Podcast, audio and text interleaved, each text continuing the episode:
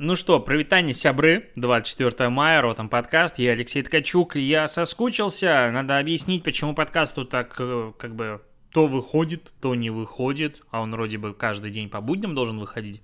А ситуация такая, серьезнейшая абсолютно. Я был в Беларуси и проводил время с родителями своими, с родителями жены. Мы ездили между двумя городами, иногда встречаясь с друзьями. У нас есть один, один друг подруга вот.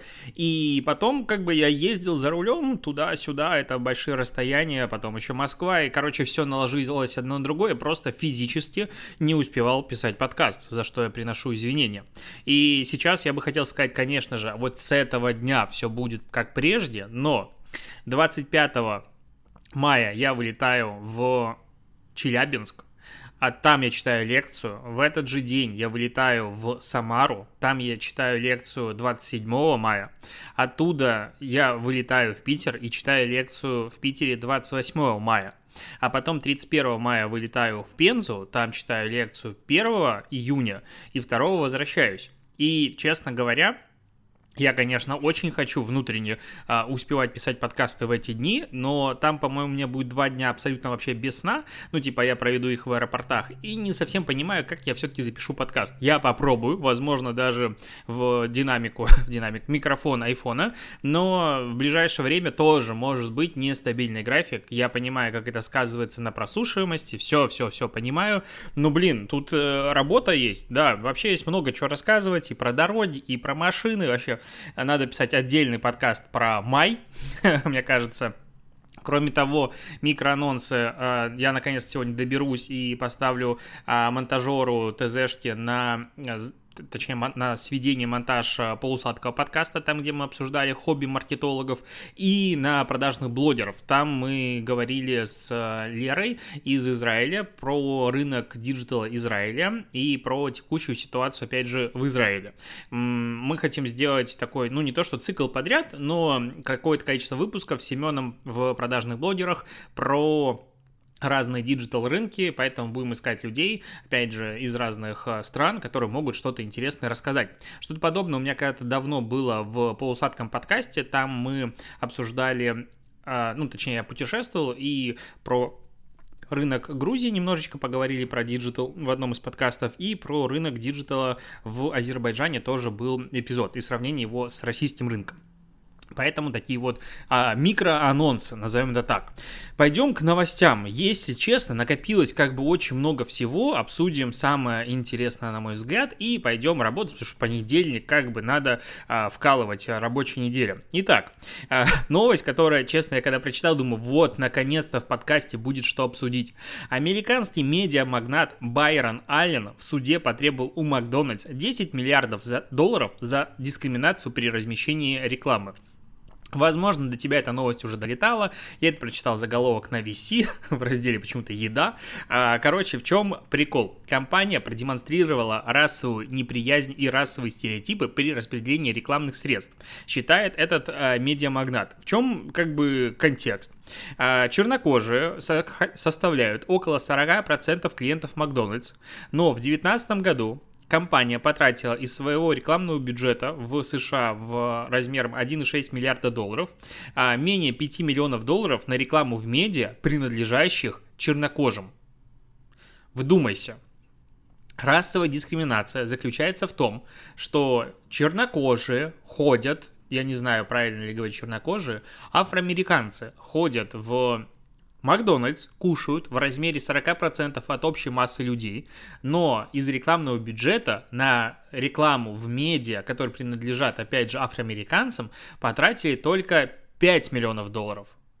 Потому что дискриминация. Может, потому что медиа говно. Или типа потому что там нет целевой аудитории или что-то еще.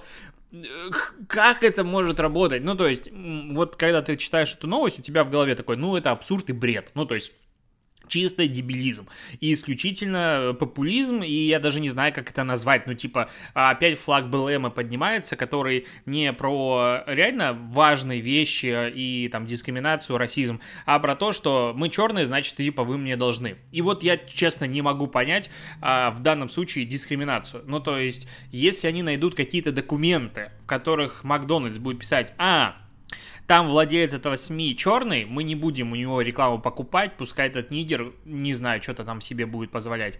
А, тогда да, это дискриминация. В случае, если ты типа просто покупаешь рекламу в медиа, и, я не знаю, из 100% всех медиа американских, там 10% принадлежит чернокожим, при этом эти 10% обладают там тремя или двумя процентами всего медиахвата, либо что-нибудь еще другое, то вопросы не к Макдональдсу, ну, то это точно не к Макдональдсу, это вопросы к системе, к, там, не знаю, а, конкуренции, к тому, какой продукт они создают, к чему угодно, но не к вот этому. Но Макдональдс, в свою очередь, говорит о том, что к 2024 году он увеличит с 10%, о, с 4% до 10% долю своего рекламного бюджета на компании, принадлежащие чернокожим латиноамериканцам, женщинам и ЛГБТQ активистам. За этот же период времени компания планирует увеличить расходы на медиа, принадлежащим чернокожим, с 2 до 5%. Э, типа... Ну, наверное, я пытаюсь, типа, найти логику какую-то, кроме популизма, кроме того, чтобы, типа, ладно, пускай эти там не выпендриваются, мы вот анонсируем, что-то там, типа, увеличим, через 5 лет там разберемся.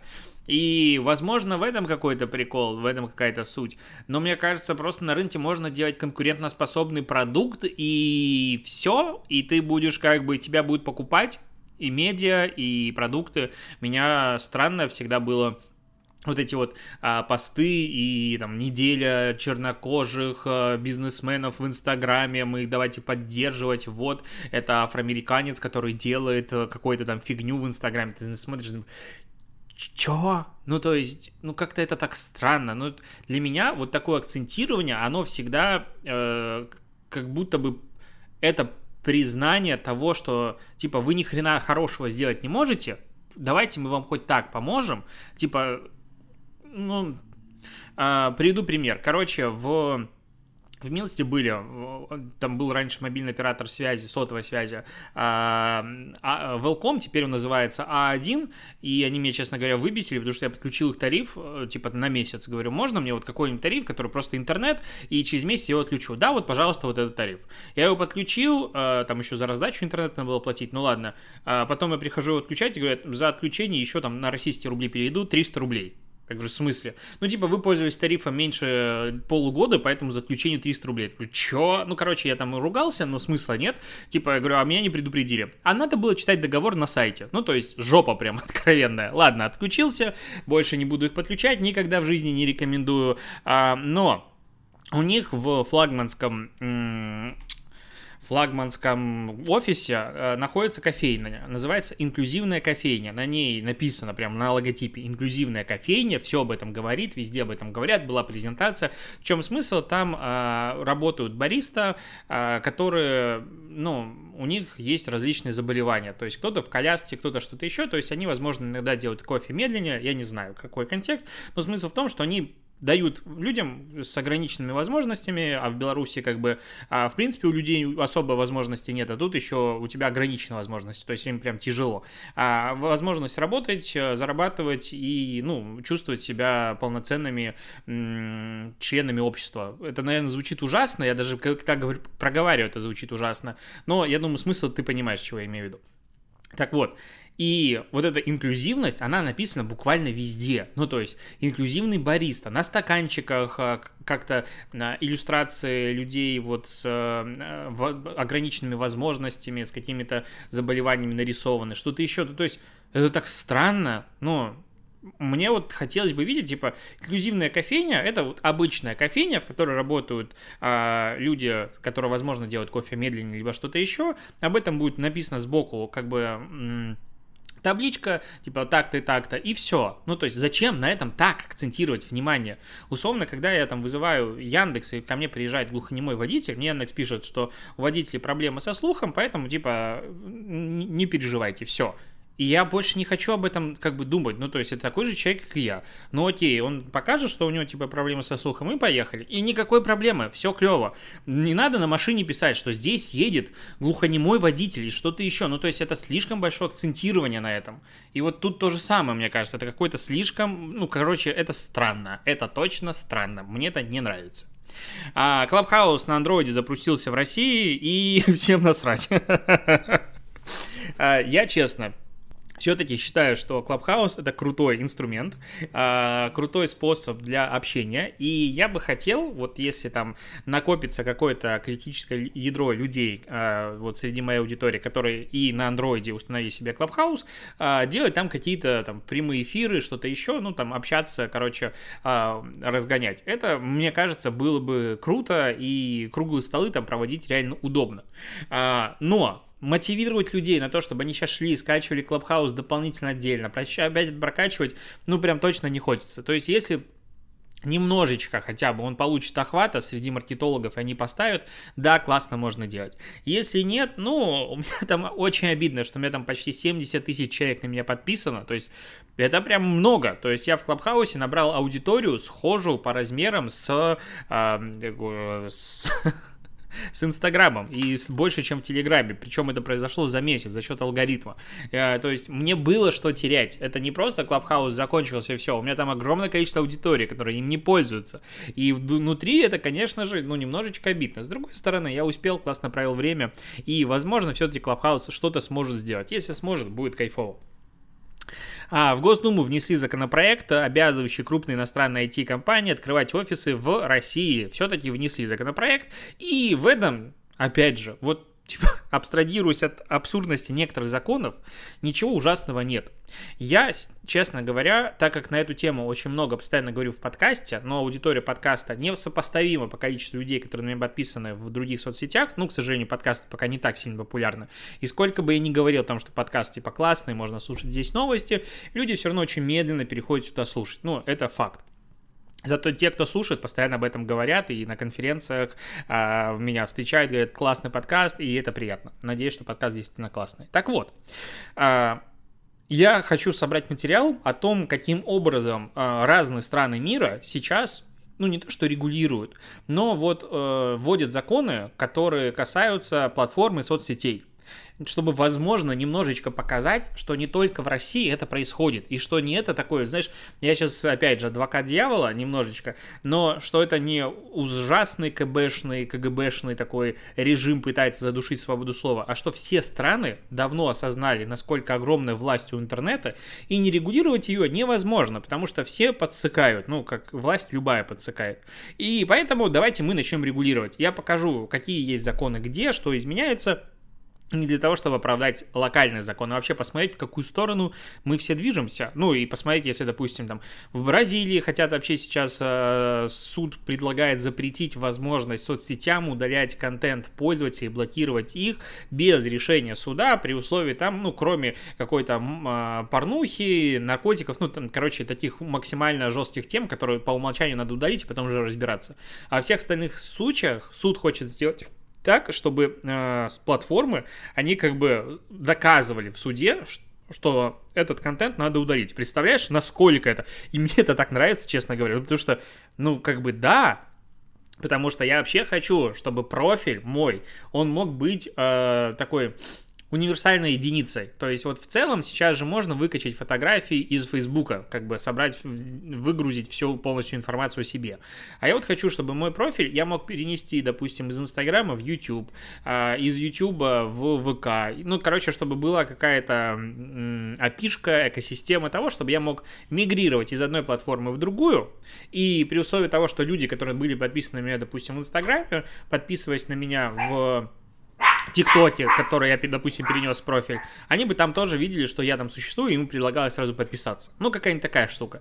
Для, это просто позволит нам немножечко освободиться, назовем это так, от экосистем, которые нас пытаются максимально к себе привязать. То есть, если я могу мигрировать между экосистемами безболезненно для себя, тогда экосистемы начинают за меня бороться. Они не пытаются меня просто привязать к себе и сделать так, чтобы, ну, типа, куда ты еще денешься, а они начинают бороться, короче, за потребителя. Пока потому, что они борются только за создателей контента.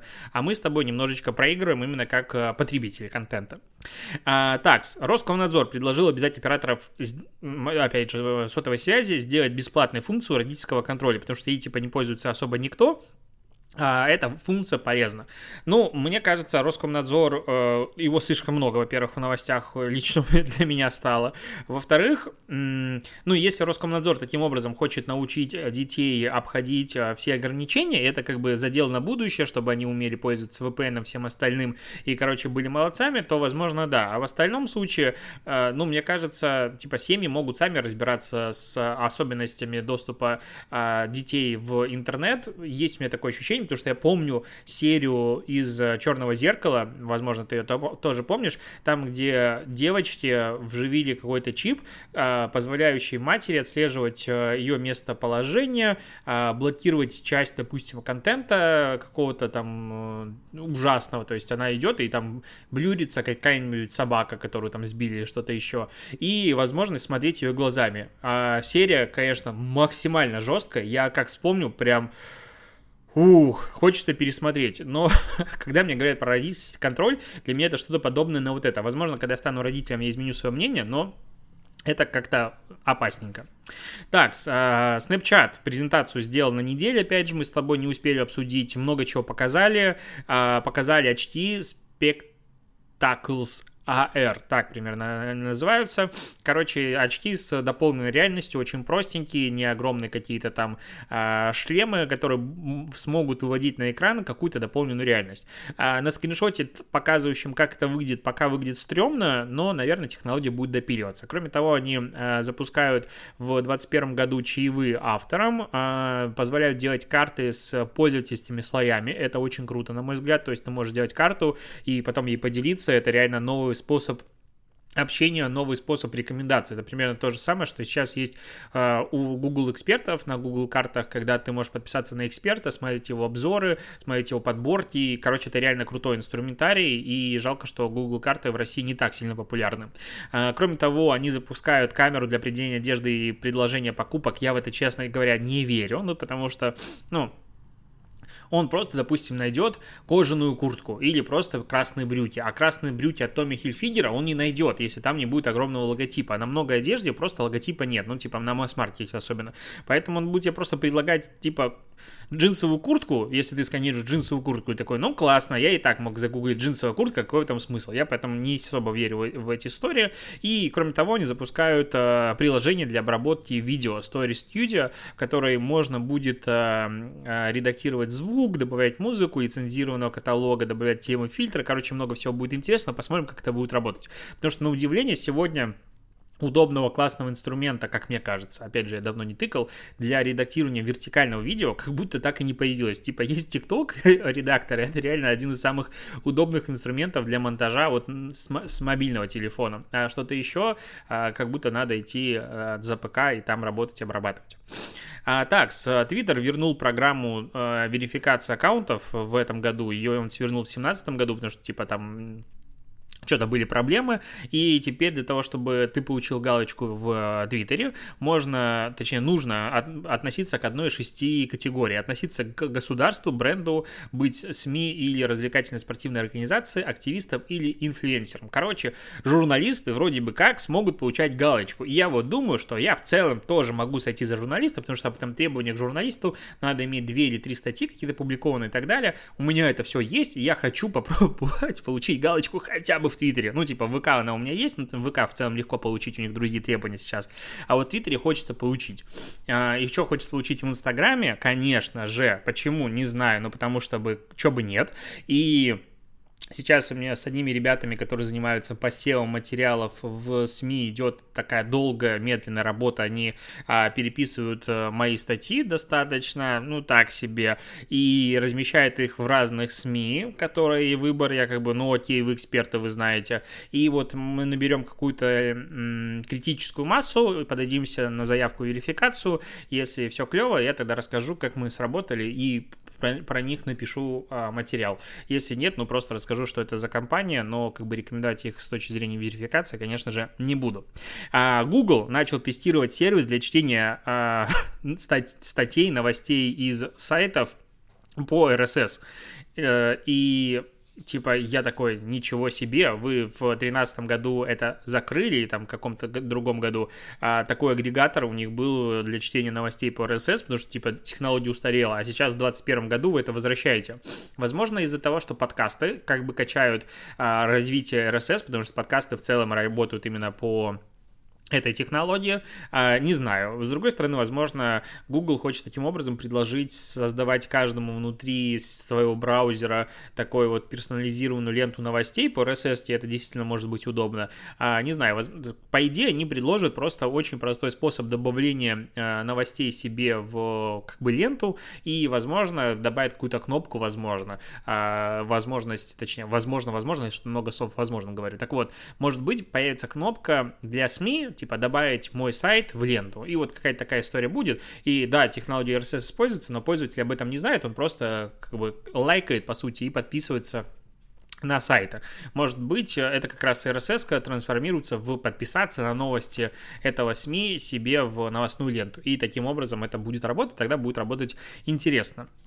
А, так, на Яндекс.Маркете появились умные отзывы. А, теперь нейросеть обобщает комментарии пользователей в один пост, пишет плюсы и минусы. А, там уже есть много сюра, абсурда и очень странных вещей, типа это ужасный товар, а, максимально недоволен, рекомендую всем к покупке.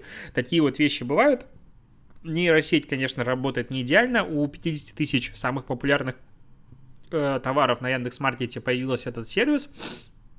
А, ну, наверное, в этом есть смысл, но я, честно говоря, люблю почитать реальные пользовательские отзывы.